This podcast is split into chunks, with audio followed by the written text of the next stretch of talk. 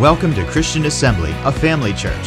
Since 1930, we've been serving the communities of Western Pennsylvania, Ohio, and West Virginia with the good news of Jesus Christ. With over 40 years of Bible teaching and ministry experience, Pastor Bill brings faith filled revelation from God's Word. We believe with you, wherever you are, that God will inspire and change your life through the following teaching. For more information about Christian Assembly, follow us on social media or visit our website at cafamily.net.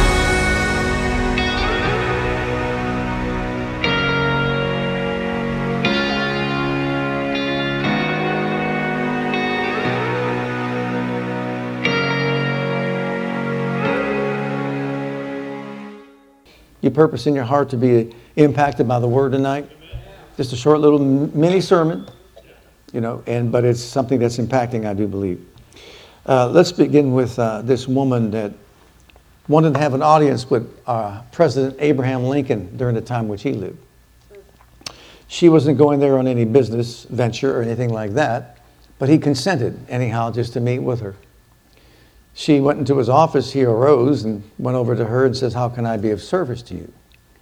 And she said, I didn't come to ask you for a favor. I heard that the president likes these particular cookies. So I made you a batch of cookies and I just wanted to come in your office and give them to you. With tears in his eyes, he addressed her and said to her, You're the first person who's ever walked into my office asking nothing, expecting nothing, but bringing me something. And he said, I really appreciate this from the depth of my heart. Think about that. And think about how many prayer requests our Heavenly Father gets every single day. Think about that. Time and time and time and time again, asking for this and asking for that, and so on and so forth. Probably can't even begin to calculate that. Sometimes it made me just wonder. You think maybe once in a while he just like a cookie? You think he might like a cookie? Yeah. Someone just to say, I'm not here to ask you for anything. I'm here to give you something. I just want to come into your presence, and all I want to do is bless you, worship you, and honor you. In the book of Deuteronomy, look at this verse, chapter 10 and verse 8. This is from the Amplified Bible. At that time, the Lord set apart the tribe of Levi to bear the ark of the covenant of the Lord and to stand before the Lord. Now, notice, to minister to him and to bless in his name unto this day. Why were they there? That was their duty to minister to him. Just to minister to him to bless him, minister to him, love on him, I guess you could say. But that was the Old Testament. In the New Testament, look at 1 Peter. Every single one of us who's born of the Spirit and washed in the blood, we become a priest and a part of the priesthood. But you are a chosen generation, a royal priesthood, a holy nation, his own special people, that you may proclaim the praises of him who called you out of darkness into his marvelous light. Hmm, what motivation. Were you in darkness? We were all in darkness, weren't we?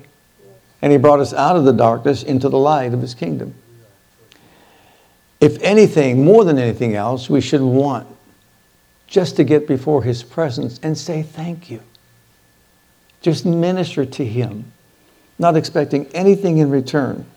As a matter of fact, in the New Testament, all believers are set apart to do that very thing, to minister first to the Lord and then to one another and then to the world. And you see this in the book of Acts. Look at the book of Acts, chapter 13. This is from the Holman Christian Standard Bible. That's supposed to be Acts 13. Sorry about that if that's the wrong. It should be 13. Acts 13 uh, verses 2 and 3.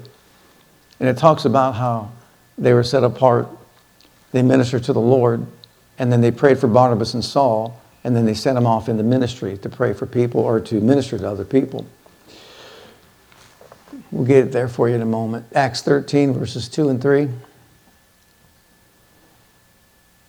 As a member of the priesthood, every single one of us has this privilege of entering into the holiest place of all to minister to the Lord. Look at this.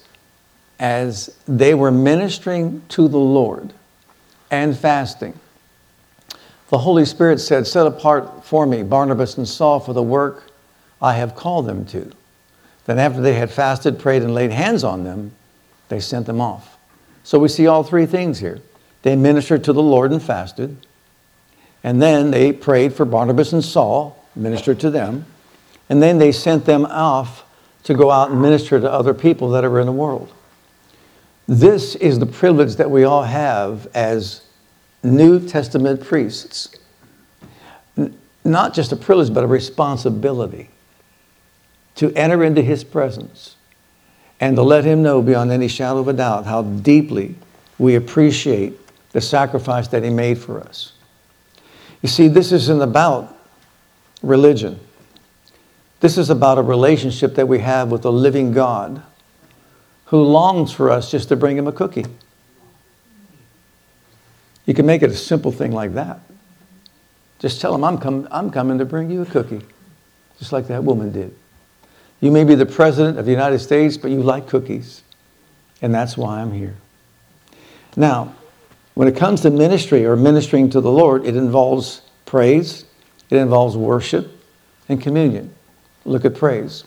In the book of Hebrews 13, verse 15, therefore let us offer through Jesus a continual sacrifice of praise to God, proclaiming our allegiance to his name.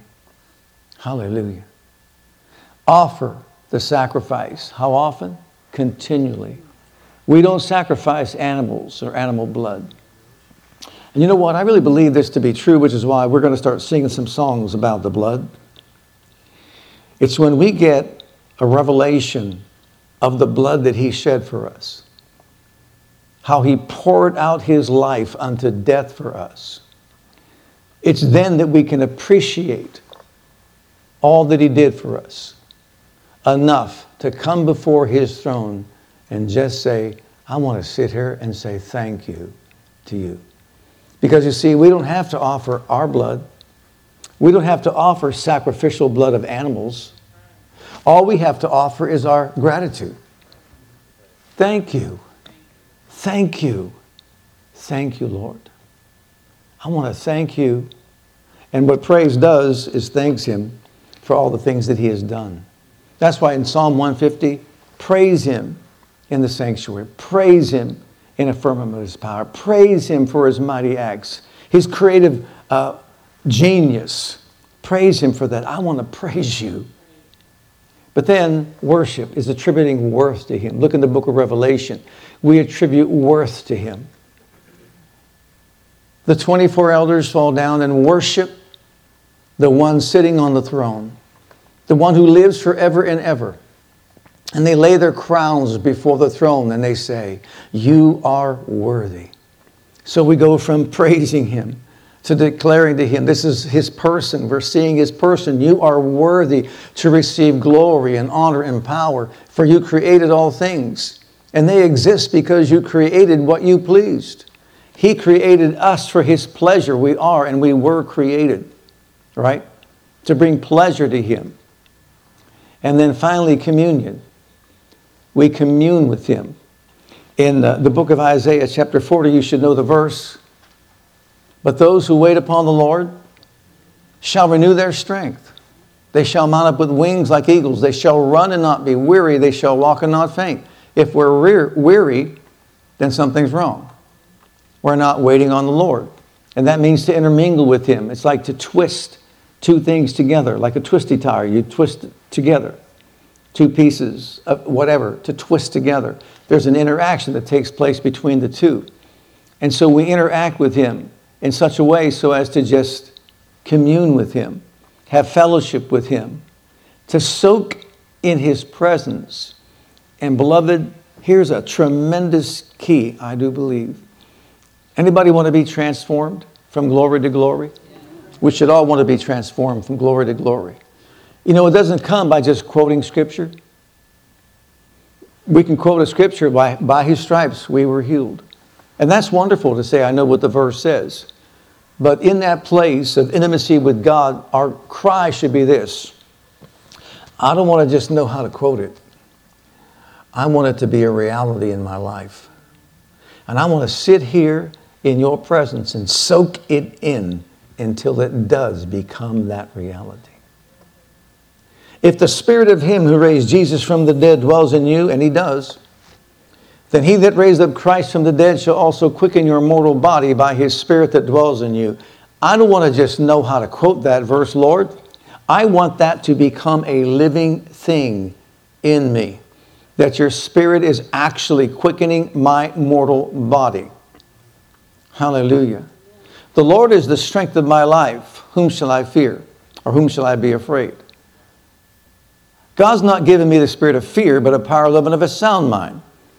I don't want to just be able to quote that, Lord. I want that to become a living thing in me, to transform my life from glory to glory. So, once again, it's not just learning what it says, but it's the application of it in my life as I enter your presence, Lord, and I'm asking you by your Spirit to transform my life. That's a true disciple, one who sits at the feet of the master and says, I'm not happy with me. I want change. I want to be more like you. That's once again what a disciple is. He looks into the very life of his master, his teacher, and he's a learner. We're a learner. Every one of us who is born again, we're a student, a, dis- a disciplined student. And we say, Yeah, I want to know your message. But more than that, I want to live your message. I want your message to change my life. So I just had it within me as we come in here tonight, just to soak and bask in the very presence of God. And let Him know that to be the cry of our hearts. I want reality with you in my life. I want to exchange strengths with you. I want you to have me conform to your very image, Lord. Once again, not just to quote the verses, but to live the verses. Hallelujah. Is that the cry of your heart tonight? Amen. We should all want that. So let's do it. Let's just minister to the Lord. Let's all bring him a cookie tonight and just say, I'm coming in. I'm not asking for anything. I'm here to bring something to you, to give you my love, my worship, my praise, to give you adoration, to attribute worth to you. And in the process of doing so, I know I'll be changed. Remember when Moses was in the presence of God? And the glory of God was so profoundly manifested that he glowed with the very glory of God? That's the whole idea.